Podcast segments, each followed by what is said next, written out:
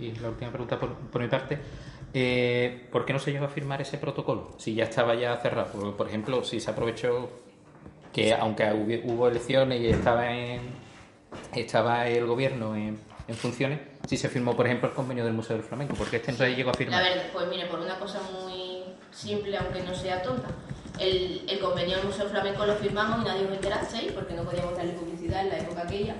Y esto era un proyecto eh, muy abanderado por la anterior presidenta de la Junta de Andalucía y bueno, se tenía confianza de ganar las elecciones y si querían eh, ella venir a firmar ese, ese proyecto y hacer un acto que, como sabéis, desde veintitantos de octubre no podíamos hacer. El proyecto del Museo del Flamenco lo firmamos, ¿sabéis? Sin darle la más mínima publicidad. No pudimos hacer ninguna foto, no pudimos hacer ningún acto porque cayó en campaña electoral. Pero bueno, si hubiéramos sabido eso, también lo hubiéramos hecho sin darle a lo mejor el bombo que teníamos que tener, pero bueno, que, que está aquí, ¿no? Eh, ¿Está diciendo que porque no lo firmó la anterior presidenta este proyecto puede que no salga adelante? No, no, yo estoy diciendo.